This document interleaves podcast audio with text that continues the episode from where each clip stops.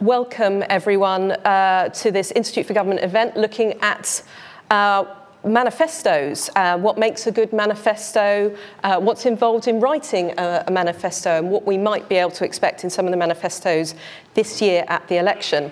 I'm Catherine Haddon, Programme Director here at the Institute for Government. General election is less than a year away, and the closer it gets, the more the political parties will be expected to set out what they would do were they to form the next government. We've had Rishi Sunak's five pledges. Keir Starmer has given us his given us his five missions. But a big moment in any general election campaign is, of course, when that manifesto is published. Some are brief. We were just talking. Uh, you can go back to the 1945 manifesto. It's a few thousand words. Uh, some run to hundreds of pages. We reckon they're more in the 20, 30, or even 40,000 word mark now. All are heavily scrutinised by the media. And a manifesto launch is obviously a massive moment for a political party and will lead that day's bulletins. And they can also really shape a campaign narrative, sometimes in the wrong ways. We all remember Theresa May's urgent insistence that nothing has changed after the Conservative 2017 manifesto promise to reform social care. So, today, as part of the Institute's general election programme, we'll be asking what makes for a good manifesto. With our panel, we'll discuss the process of writing a manifesto and just how important they are during the campaign and whether or not, importantly, a manifesto can change a voter's mind. To discuss this, I'm very delighted to be joined by an excellent panel. Uh, Andrew Fisher is the former Executive Director of Policy for the Labour Party uh, and author of both the 2017 and 2019 Labour manifestos. Rachel Wolf, uh, uh, Rachel Wolf, uh, founding partner at Public First, was co-author of the 2019 Conservative Manifesto, and Robert Shrimsley is the chief UK political commentator and executive editor at the Financial Times. Thank you all. Wrote no manifestos. Written no manifestos. You've read a few manifestos. He was also just reading the Tamworth Manifesto, so we might get into the history of manifestos as well. Um, before we get into the discussion, just to say, please do ask questions. Uh, if you're watching online, submit them on Slido. Uh, they will come to me magically uh, at the front, not magically through an iPad, uh, at the front. Uh, and for those of you in the room or uh, in the next door room, we will have a roving microphone and we'll come round to all of you with some questions as well. But first, Rachel, I'm going to start with you obviously as the author of the last winning manifesto. Sorry, Andrew. Um, what? well, you've written more of them. Uh, what makes for a good manifesto, and do you think voters do change their minds on the back of them? Uh, so, I suppose the first thing to say is I think uh, often when people talk about manifestos, what they talk about is this printed document or now online PDF document that appears. But that's not really when you're in an election campaign, at least for us, how manifestos get used, because manifestos are usually produced quite late in an election campaign. And by the time you produce a manifesto, ideally you only want one or two things in it you haven't announced before, you, because otherwise you're wasting your campaigning media moment. So, a huge proportion of what goes into a manifesto is actually the content that has driven the announcements, visits, speeches, of the leader, in our case, cabinet, otherwise shadow cabinet, through the entire election campaign. So the content of a manifesto is, I think, very important in substantiating the basic stories that a party is trying to tell through a campaign. Uh, and that matters much more than the final document. The, the final document, I think, matters in two ways, predominantly. Well, three.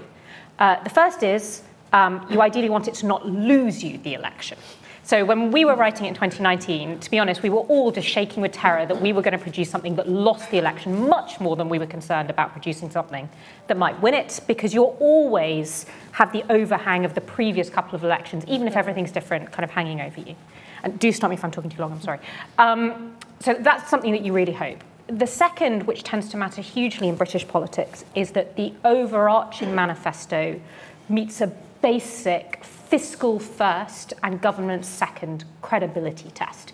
Broadly, A, do your numbers add up in any sort of vaguely reasonable way? No, but just roughly, do they add up? And two, do people broadly buy through the filter of things like the IFS, but also through the media, that this is a credible government that's not going to blow up. That, that's really important that the kind of overarching manifesto does that.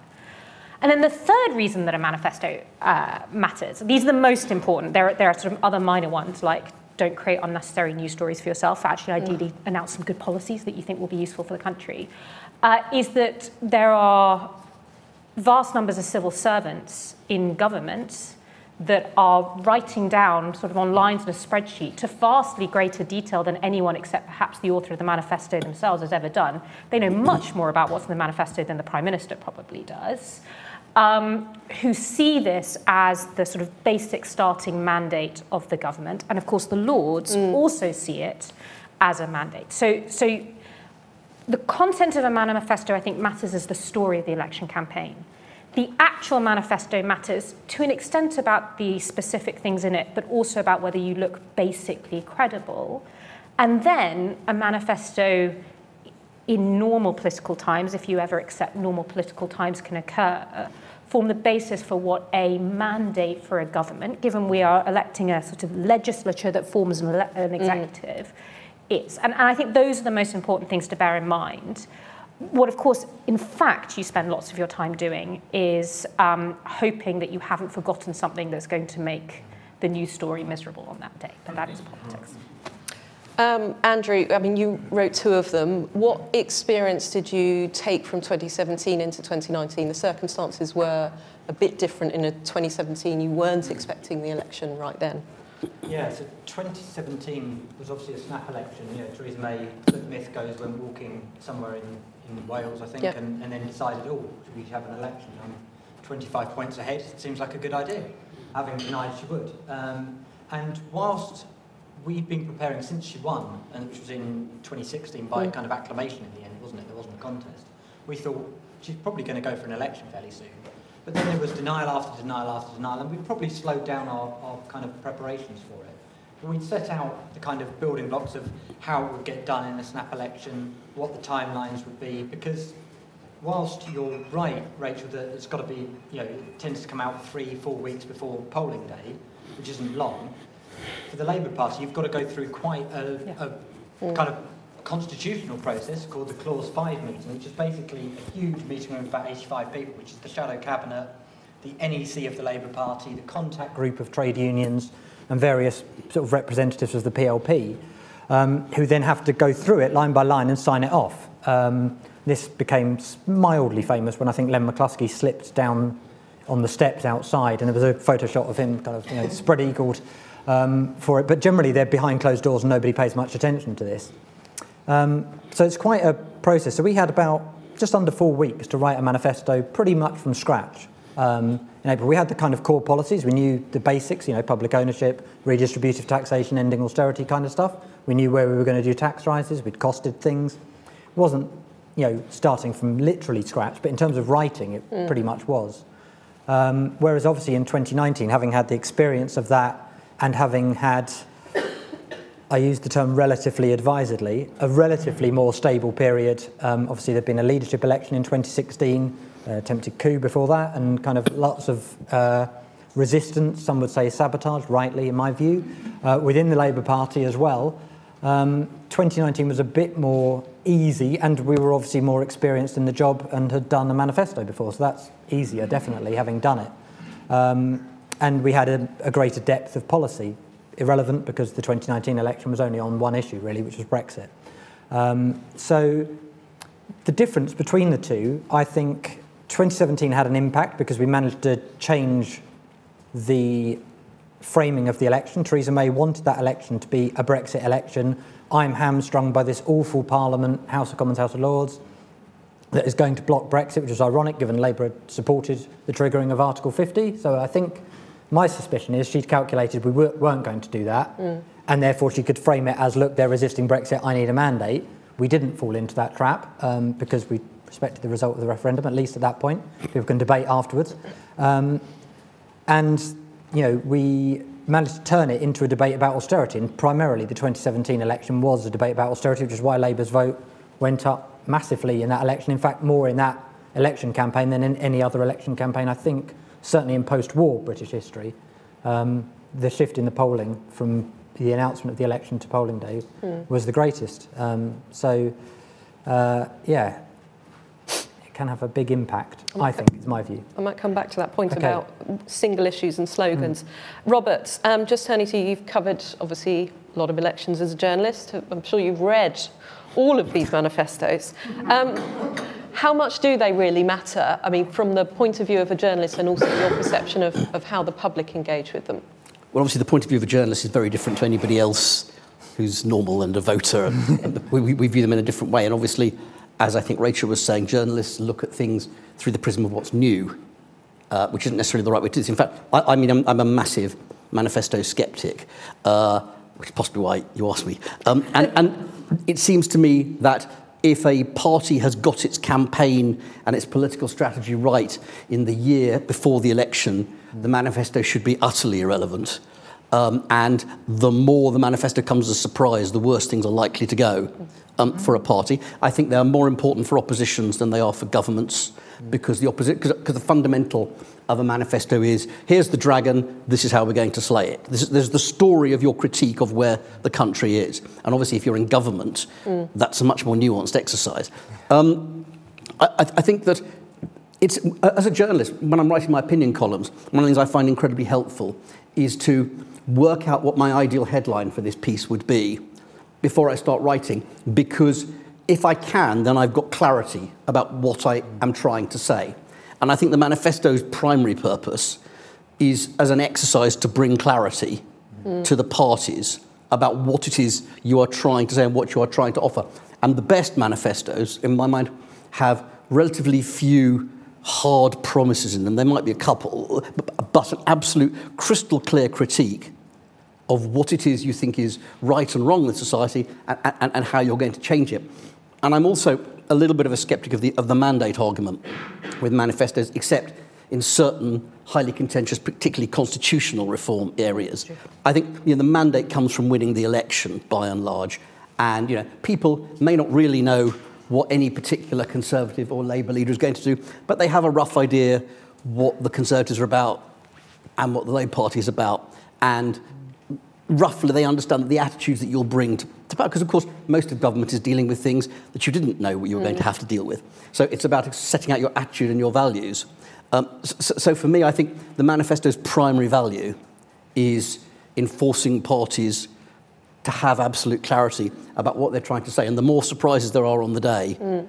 um, the worse it's likely to be. Mm. And I mean, Rachel, it's interesting to probe that point a bit further because yes, the civil service will scrutinise to death a manifesto for what it means about policies likely to come into government. Think tanks will also do similar. How much effort are you putting into trying to devise the policy that is then, you know, represented in the manifesto? Or is it just thinking about the, the strength of the words and the argument that Robert was talking about? Well, I suppose for the Conservative Party, the Conservative Party has zero process. There's no rule so every manifesto process is completely different from the last. There's no mm. way in which this is done. And I suppose to sort of 70% agree with Robert, the, the basic strategy and the basic narrative of the 2019 election for the Conservative Party was set before the election was called. And it was very clear, and, and the manifesto absolutely pushed into that. That did involve some concrete policy, though. That was the clarity. You know, um, leaving the European Union is indeed a policy. Uh, increasing public service spending is a policy. There are some core pieces of substance in there.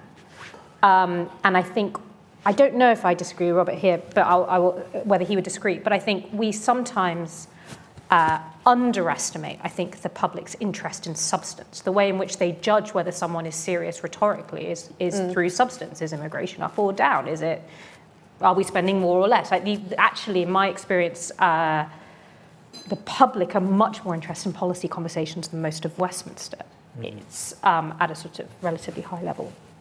Um, but, but yes, I agree. It is, it is fundamentally about uh, clarity over the overarching direction a government is likely to take.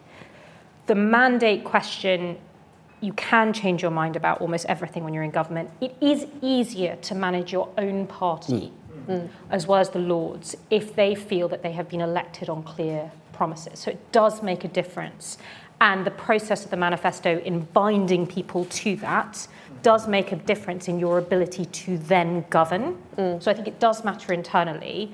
But you are right that the, no one in the public is saying, well, on page 32, you set. That, that is that is. But it's also it's also used as a, a, by members of the party who don't trust their leadership. So, for example, I would argue it's a catastrophically stupid idea to make a commitment not to raise any of the main levels of taxation. Sixty odd percent of our of tax revenue comes from three taxes. At the last election, I think both parties, I can't remember what the Labour Party, certainly the Conservative Party, committed not to raise any of them. My guess is it will happen again. No. Now, one may think they shouldn't raise them, but absolutely by. Too. Hmm? I think Blair did. Yeah, he may well have done. Yeah, yeah. And the same with the triple lock. They're perfectly valid policies, and it's perfectly reasonable to believe in them.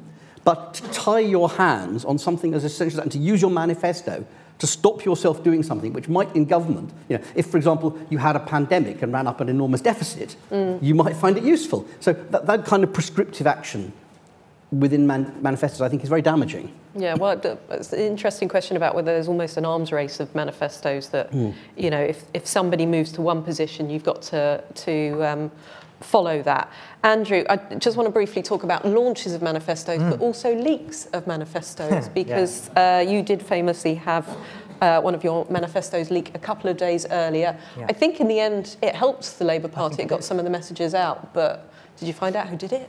Um, uh, I was told who did it by right. somebody else who claims to have found out who did it, who was very senior within the party and had investigated it. And from my own, I didn't bother doing this until after the election. I went back because manifestos are tightly guarded, right? The shadow cabinet, at the point it had leaked, had only seen their section of the manifesto. They had not seen the whole thing. The people who had seen the whole thing were the leader, the deputy leader, Scotland and Wales, because obviously with devolution, you can't commit Welsh Labour who are in government to education policy or health policy or transport policy because they're devolved. So they have to see it and then knock out all the bits that don't apply to them and put in their own stuff. Um, and uh, some trade unions, sorry, no, trade unions had seen a paper copy of it, which nobody had had an electronic version of that. Nobody had left the room with those paper copies. They were numbered. They were kind of, you know, phones were confiscated when they saw them. You know, it was quite tightly controlled. Um, and I was the one tightly controlling it with a couple of colleagues. Um, so we work, I worked out afterwards which version had leaked, and it was the version that went to Scotland and Wales. Given um, what I was told afterwards, and given the relative warmth, I think, towards Jeremy's Labour Party at that point, I think it's fi- quite clear that it was Scotland was the source of where it leaked. Would be my uh, profound guess, but I'm not going to name the individual who apparently did do it. Um, but nothing happened to them, bizarrely. But yes, I agree. It did, it did work in our favour. I don't think that was the intent. Mm. Um, I think the intent was to try and kibosh it just before the Clause 5 meeting and make people go, it says all these things about public ownership of things which poll really well and are popular even with Tory voters. How, you know, it will be the death of us. And actually, it wasn't. It was massively popular. And it was leaked to the Mirror and the Telegraph on the same day. Uh, the following day, the Mirror polled all of the policies and they came out massively popular, which was not a surprise to me because we'd polled them all in advance and knew they came out massively popular, which is why we put them in the manifesto, apart from ideologically believing in all of that stuff as well. So um, that was, I think, the first time in electoral history that a manifesto has ever leaked. Um, I hope, for the sake of everyone involved in the future, it, it remains the last because I remember, um, I'm sure he won't mind me saying it, I think he's told it publicly, James Schneider was the press officer who got the call from, I think, the Telegraph, first of all, that they'd got the entire manifesto. And he came up and told me, and he said, You went white as a sheet. I said, I started off that way, but, you know, I take your point. Um, you know, and it was just like, oh my God, because, you know, we were under huge pressure. We weren't popular within the party. There was a lot of things going on in terms of, you know, nonsense going on within the Labour HQ, because obviously mm. everyone had moved into Labour HQ, Parliament had shut down. Um, and it was quite worrying. I thought, oh my God, am I going to get the, you know get the boot? You know, I've, I've let this be leaked, and you know it was quite worrying. And we had things planned for the following day, which all got changed in an election campaign because clearly you're not going to be talking about. I think it was a poster, you know, sort of attack ad thing. I mean, it wasn't anything I was involved in, but some sort of attack ad on the Tories was going to be launched with you know some billboard thing on the back of a lorry, stunt, you know, tedious sort of election stuff. Um, and that all got cancelled. And Andrew Gwynne basically had to be briefed on the election because he was on the Today programme. and was we were up till gone one o'clock in the morning briefing him on everything that had just come out because he hadn't seen it beforehand. Whereas I, you know, was one of the few people who knew exactly what was in it, chapter by chapter. So um, that was an interesting 24 hours. But I agree with you. After that, after it had launched and after the polls moved, I think from I think we were 17 points behind when the manifesto officially launched uh, on an average of polls. I was looking at this the other day for something else and it went down to, I think we were 2.4 points behind on, on the 2017 election in the end. It had a good effect, and the YouGov polling showed that the number one reason why people voted Labour was because of the manifesto on our policies. So it did have an impact. Um, and I think it's fair to say in 2019 you couldn't pull the rabbit out of the hat for a second time um, because the number one issue was Brexit, and we didn't manage to shift that narrative within the campaign. It was, as uh, as Boris Johnson said, and indeed as Sky put it across their banner, not that I'm bitter, a Brexit election.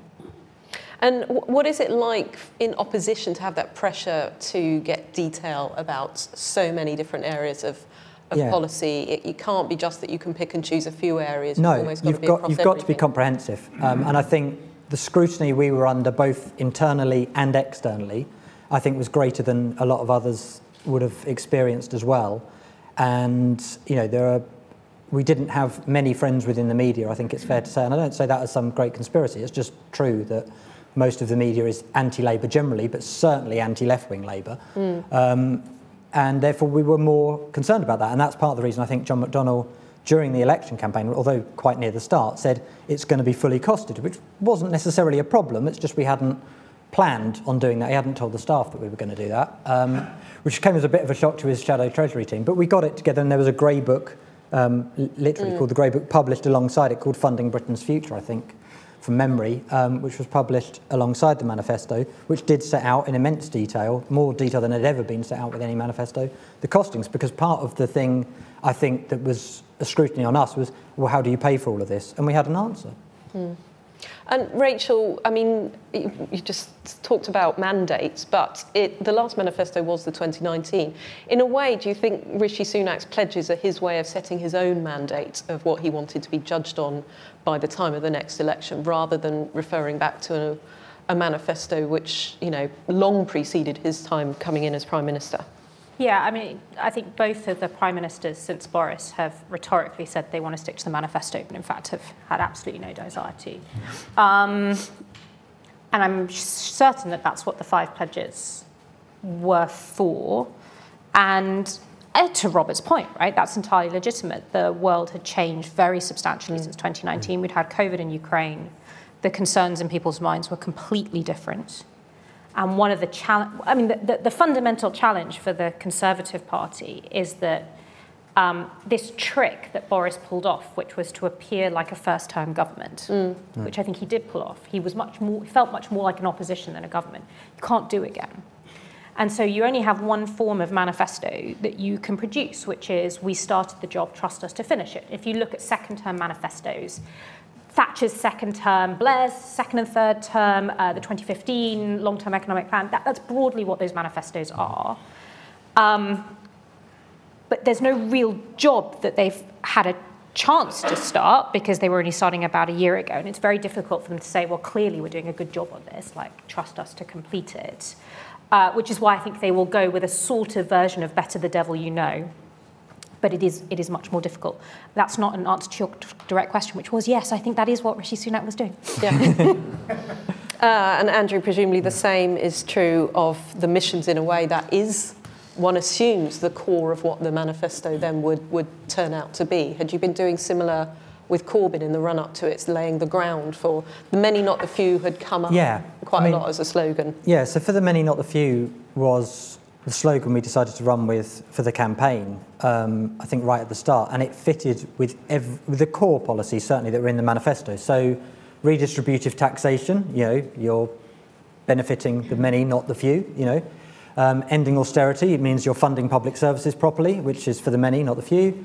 Um, you're getting hold of public ownership because these things should be in the possession of the many, not the few. So it fitted with our kind of core policy um, offer. Um, and I think that's why it resonated. And I think mm. that it's what Robert was talking about, about a campaign slogan. In fact, Rachel did as well. You know, that having that core narrative that is, drives what you're saying, I think did happen in 2017. It happened quite effectively. Um, In 2019 Brexit election, you know, uh, certainly we didn't have that. You, it, you couldn't put our Brexit policy into a slogan. It was took half a paragraph, if not two paragraphs, to explain it. Um, and you know, it clearly didn't work in a first past the post system. When you look at the 2016 referendum, I think about 400 constituencies voted to leave, 200 voted to remain. The 2019 election, pretty much those kind of numbers. So it's not surprising. Um, but yeah, you do have to, and I think Keir Starmer, yeah, is try- I think it's still up to substantial refinement. I think is a generous way of saying it. But I think those missions are an attempt to kind of say, here are the broad problems, here are our solutions. I think that kind of second level of detail is what's going to be interesting of what appears in the mm-hmm. manifesto, because at the moment, achieving the highest sustained growth in the G7 great idea. I mean, we're all in favour of it, right? Maybe not. There's some environmentalists who would say actually we need degrowth and all that, but broadly speaking, good thing. How do you get there? I don't think has quite yet been explained. I think it's going to be fascinating because, as I said, if, if the only possible Conservative manifesto is we started the job, trust to finish it, but what, what is it that they're being trusted to finish?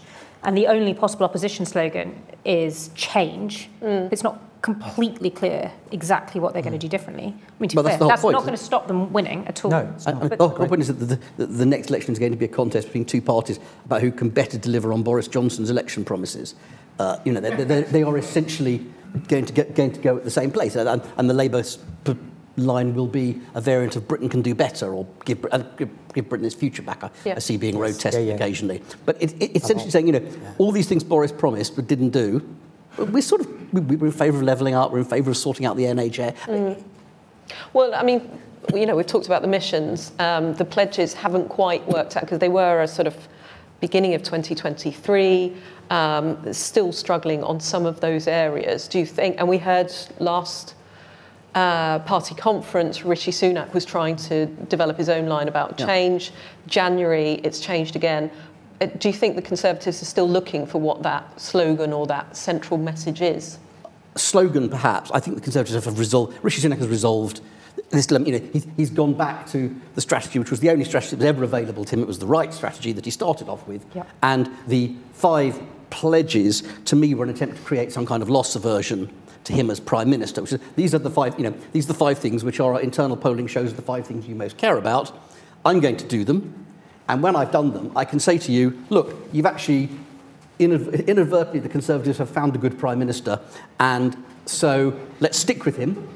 Uh, don't take the risk with Labour. And that was a sensible strategy, and it was the only possible strategy. Then you had the local elections, bit of a wobble mm. in Downing Street. everybody understands that change is an attractive thing. So I'm the change candidate, except it obviously wasn't going to work. It was a bad idea, and they at least had the sense to junk it. So it, it, it was an attempt to create some kind of loss aversion mm. to, to me. Uh, Actually, I think the five pledges would have been a sensational set of policies for Keir Starmer to go in on. Um, and, uh, and one of the challenges, this is a sort of, I spend a lot of time doing opinion research, but one of my minor bugbears about how we use opinion research is a bunch of pollsters come back and they're like, you know what people would really like mm-hmm. is to be richer and for the NHS to work really well. I'm like, oh, okay, I'll promise that. I'll just sort that out in the next six months. Mm. But if you're in government and you make pledges, people are, are uninterested in what your manifesto says. They're interested in what you did in government and whether they think you will do any differently in government the next time. There is no manifesto process for a normal government. The budget is the manifesto mm. process. There isn't a one. It was different in 2019 because they'd just come in and they were talking mm. about breaking a deadlock. To an extent, that's what Theresa May hoped would happen in 2017. That mm. is not the case now. There is no movement to election mode. It's now. Um, we got a question online from John Gertler asking, do we know how many people read manifestos? Um, good question. Do we know downloads? We do. Uh, so the 2017 manifesto, between the time it was officially published by the Labour Party, not by the Telegraph or the Mirror, and polling day, had been downloaded six million times from the Labour Party website, which is unprecedented, I'm told. Now, obviously, you know, the world's a bit more online than, although not much more than it was in 2015. But it, it did catch a thing. It had to be reprinted in physical copy three times, which had never happened before, um, because people were buying it online from the Labour Party. So it actually worked as quite a fundraiser for the party, which was much needed um, as well. Um, so, yeah, I mean, I can't say that every six million of those read it cover to cover or that they weren't. I don't know that they were all unique users either, to be fair, but there's probably a limit to how many times you're going to download it, even if you're quite enthusiastic. Um, but I don't, I don't have the figures for 2019. I was probably a bit demobbed by then, and you know, I knew things weren't quite on the up at that point. So, um, yeah, I think they can have a. I think they are read, and I think people do look for. Probably mm. people that do download it look for the things that are interesting to them. They might read the foreword, the bit by Jeremy Corbyn. Um, they might look for something on the NHS or something on the environment if that's what they're really concerned about. But probably very few people outside of journalists, politicians, and not all of them, let's be honest, um, do read them cover to cover. Mm. But um, got an excellent excellent question from Hillary online. Is it an advantage or disadvantage to public publish first. We've got a new explainer out today uh, in which my colleague Ben has done a little chart showing back since 1997 um, who published first and how long after the election was called and how far out from, uh, ele- uh, from polling day each manifesto was published. But, Is there a correlation? Uh, not I'm trying to think how in terms of the thing. I don't think so, no, because I think it's normally the Conservatives go first and then Labour second. So uh, obviously, that didn't work out in 1997. I don't think it matters at all, really, in the grand scheme of things. Doesn't make any difference to the. I, I don't think so. Yeah. I think if there was a large gap, it might. I think if one party was out there and had a manifesto, a yeah, and it was like more than a week later, I think you would look a bit like, come on, where's your homework? You know, yeah. it's that kind of thing. But no, they're normally about two or three days apart. I think. And they normally agree with yeah. the parties actually work it out with each other, don't they? There's An some, agreement some on conversations yeah. so that you don't clash, so you're not both announcing on the same day. There is some back channels, yeah. yeah. Which would lend you to the view that it can't matter because otherwise they'd never agree on who went first. very good point. Very good point. Right, uh, I'm going to turn to some questions in the room. We've already got a couple of hands up. Mm. Uh, right, uh, Lauren is just grabbing the microphone. We're going to come do these ones on this side, I think, first. I'll come to you guys later, if that's okay. So, gentleman at the front and then lady behind. Thanks very could much. You, sorry, could you say who you are just for the people watching at home? Yeah. Uh, my name is Martin Lejeune. I am a freelance political consultant, but I used to be a civil servant and I used to read manifestos for a living. Um, I'd like to the panel to see if they agree with this. Great panel. Um, uh, manifestos are going to become more important for two reasons, both of which have been alluded to. One, party discipline is falling apart. Even in the Conservative Party, which used to be famously better disciplined than Labour, and now it's worse, frankly. Mm-hmm. And the second reason is the Lords has got bigger, it's got more political. It's much bulkier. There's no inbuilt majority for anybody. So you have to write more down in your manifesto because otherwise you won't get it through the House of Lords. So it might be a bit depressing, but I think manifestos are here to stay and they will become more important in the future. I wonder if the panel would agree with that. Okay, we'll come back to that. And then, lady behind you. Thank you.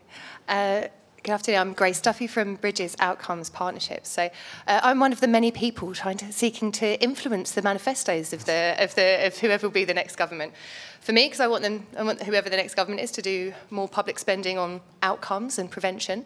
But I wondered if you had any advice for how to how to influence the manifestos.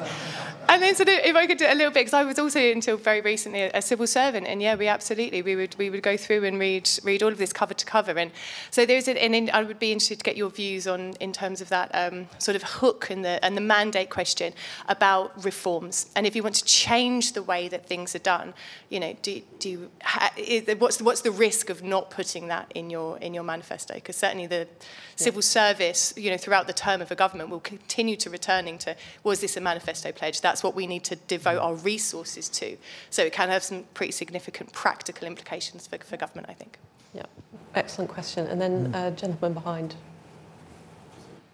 Hi, sorry, thank you. I'm Dominic Hart, postgraduate student at King's College London. Um, I'd just like to pick up on some comments about the kind of process of making a manifesto. And obviously, the process for Labour and Conservatives seem to be very different. Mm. And I'd just like to ask uh, whether that process in Labour or the lack of in the Conservative Party may hinder or advantage the kind of creation of a manifesto. Excellent question. Right. Um, so the first point being about manifestos becoming ever more important, given that we're talking about how long they already are and how many specific pledges, mm. does that fill you all with dread?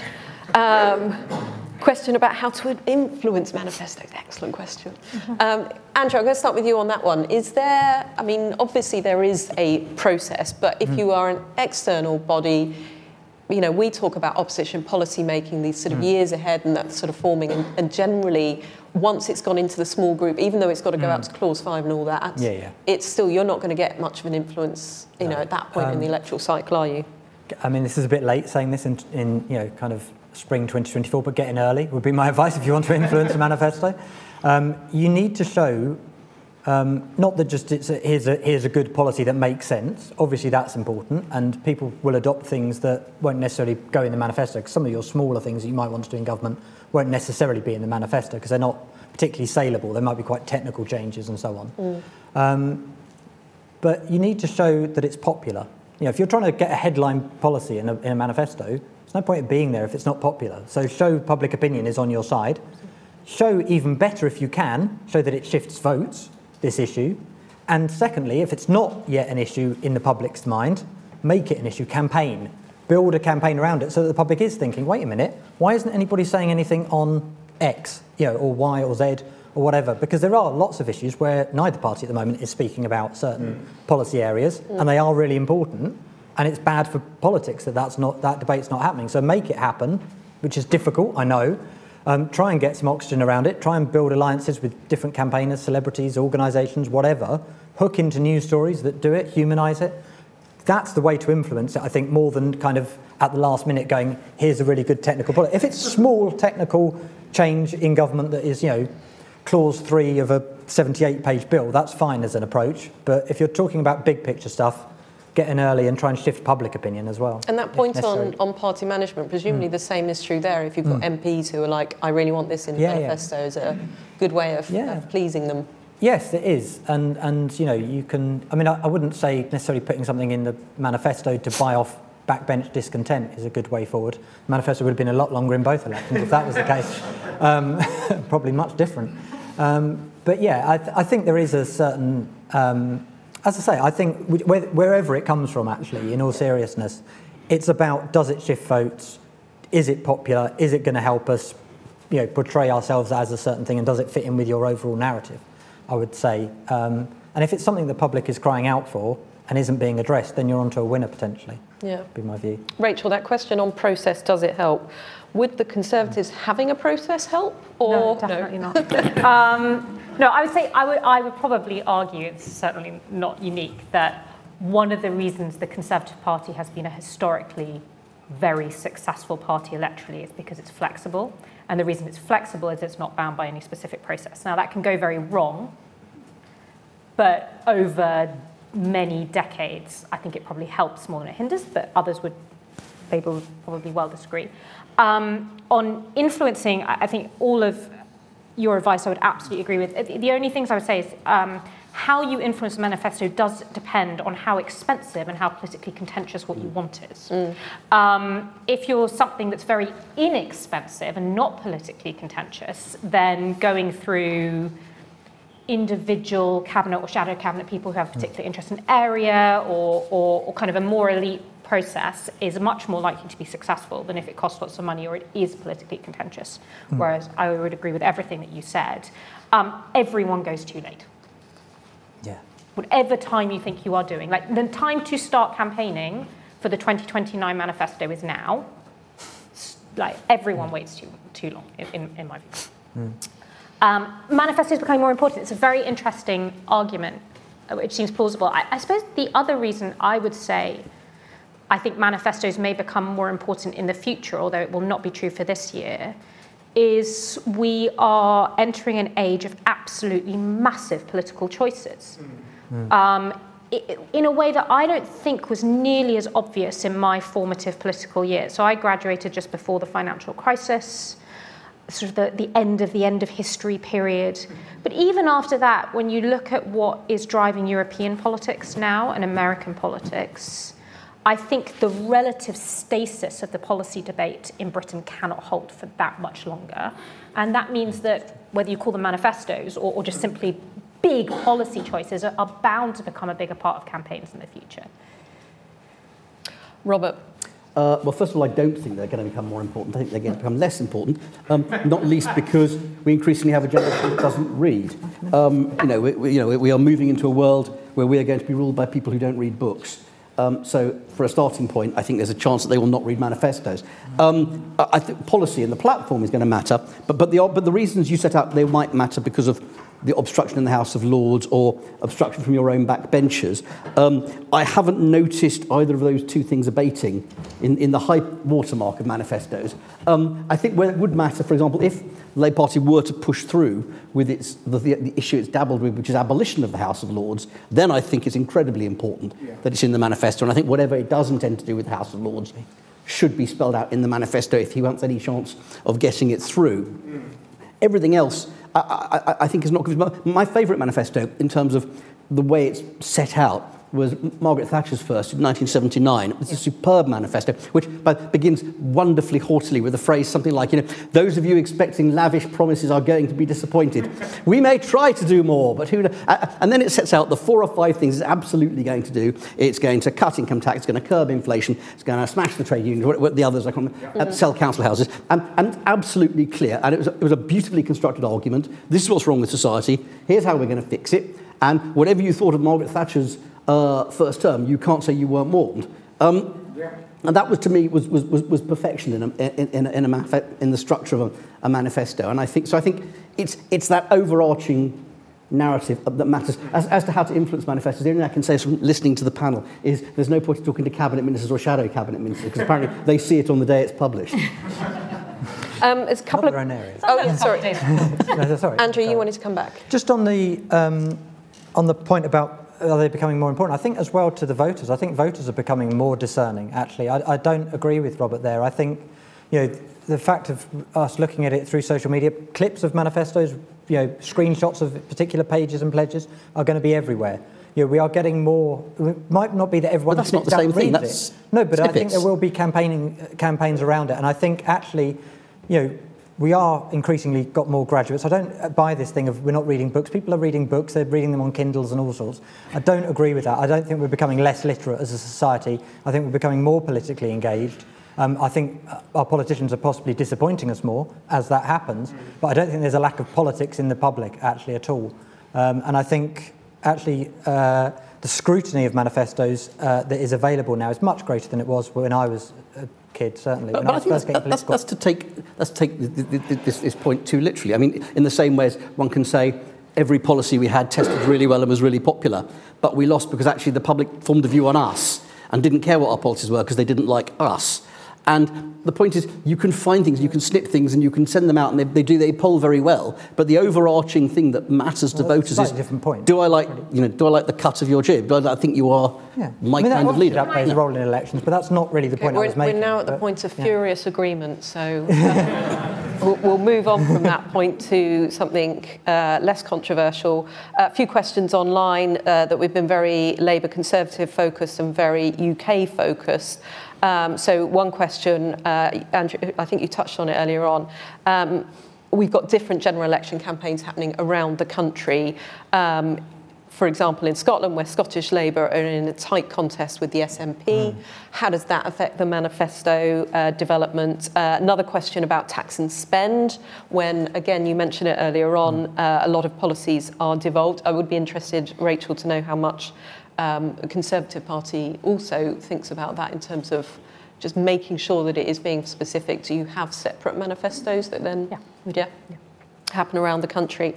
Uh, and then there was also a question from Anonymous. Um, uh, unsurprisingly, uh, asking what action would you recommend to civil servants wonder who the anonymous is from, uh, rather than scrutinising political party manifestos in how they prepare for a potential change of government. So, if not the manifesto, where else are they supposed to, to find that? But, Andrew, I'm going to ask you first about mm. the sort of devolved picture. I mean, mm. you talked about it earlier on and the leaking of manifestos, mm. but is yeah. that also part of the earlier process?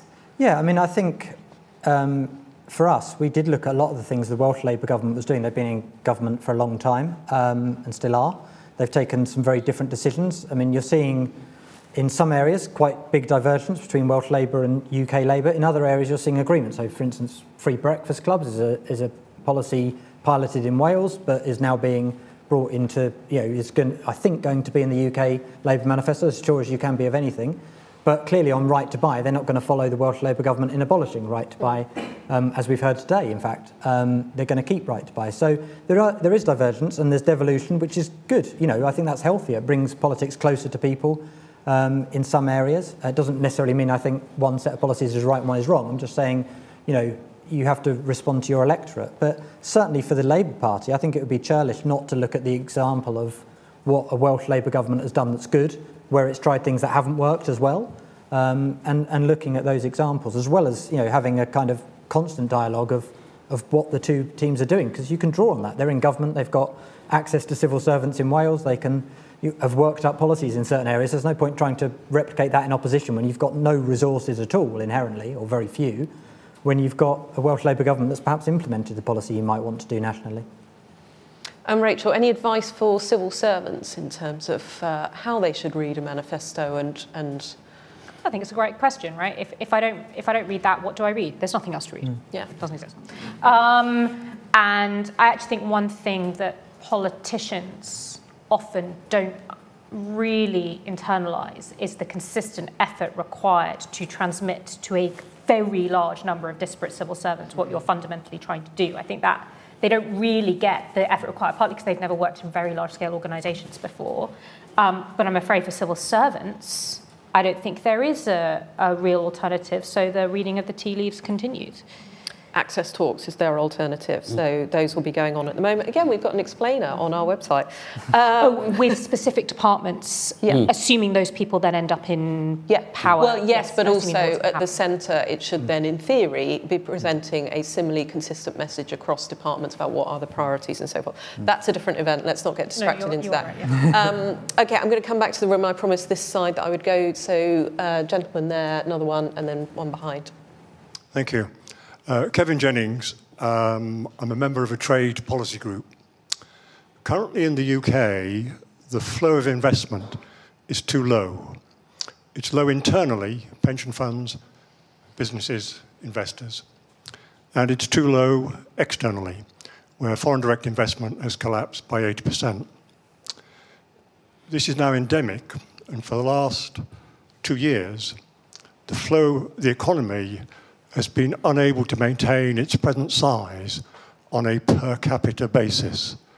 So we've been in a GDP recession for six of the last seven quarters on a per capita basis, not simply a gross basis. We, we will run out of time. Can you turn it into a question? Yes, realistically, there is only one avenue that can change this, which is magically to rejoin, become a member again of the single market.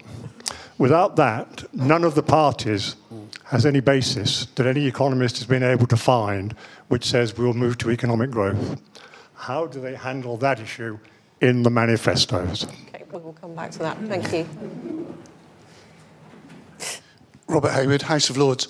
Can I say, Robert, I disagree with you, and I've first time in my life I've agreed with the left of the Labour Party, uh, in that given given the ever growing emphasis in terms of social media I think the attention will be on detail in mm. manifestos in a way that they've never been before mm. because they circulate so fast with interest parties left, right, and centre, mm. and therefore politicians are going to be confronted by representations very, very quickly on the detail within a manifesto.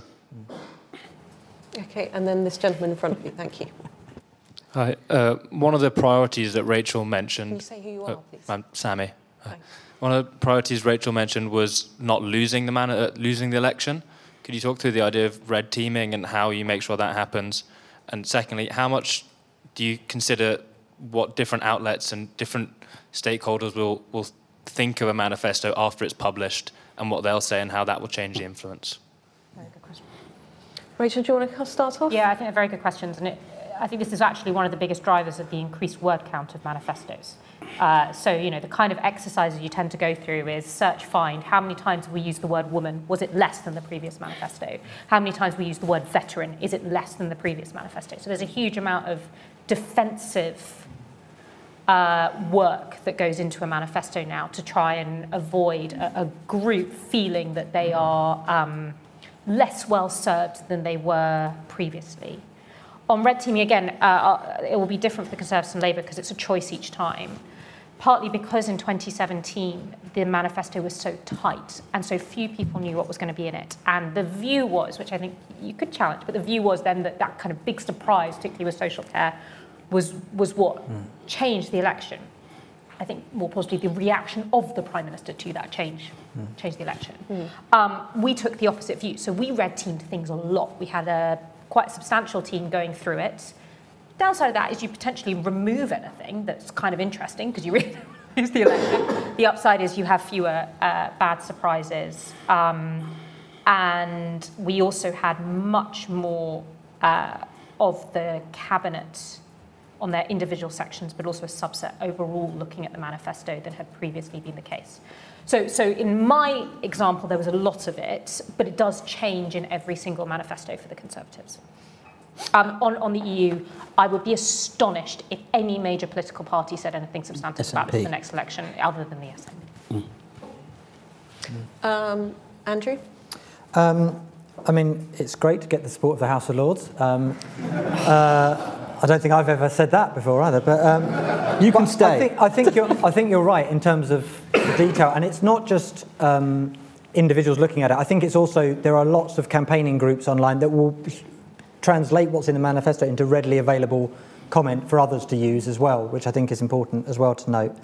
Um, in terms of um, the single market, look, Labour's not going to go into the next election promising to rejoin the single market. I'm pretty sure of that. Um, whether it does it at some point down the line is a different, different debate to be had. I also don't agree with you that the only way to get growth is to rejoin the single market. I think that's untrue. I think if you look at the level of public investment and private investment within the UK, and I take your point about the single market might help the private investment side, I'm not sure that's entirely true. It is obviously part of it. I think it probably would in part. But the level of public investment the UK does compared with the rest of the G7 is way below everyone else. I, the IFS have got charts on this. Um, if you want to get decent levels of growth, you need higher levels of public investment. Look at the US, which is currently growing at 2.5%. Massive amount of public investment put in by Biden, in fact, which has levered in a lot of private investment as well, because where public investment leads, private investment often follows. So I think there are ways around that, which is a problem because Labour's just watered down its public investment commitments. But, you know, to my mind, you do need far greater levels of public and private investment in the economy to get growth. I think you can do that outside of the EU. It's possibly slightly easier inside, I agree, but it's not, it doesn't prevent it being outside.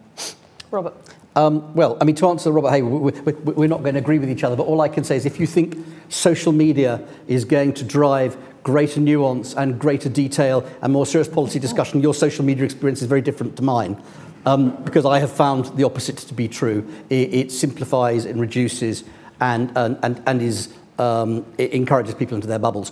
Um, as far as the Brexit point goes, I, I mean, I, I totally agree with Rachel and, and Andrew about what's likely to happen in terms of um, the next election manifestos. I think this does set up a very interesting question, however, which was one of the many reasons why we ended up where we did on Brexit is because of a sort of a quiet agreement between the major parties to push ourselves further into, integra- into an integrated Europe without ever winning the buy-in or until uh, back into the 70s, winning the buy-in of the country to that process. And it's clear, if you're in the Labour Party in particular, that you know, that will roughly be the process again. If they win, there'll be a bit more integration here, a bit more there. We'll move it along. Maybe we'll be able to say something publicly, but maybe we'll just keep doing it quietly on things the public doesn't care about, like, say, financial services.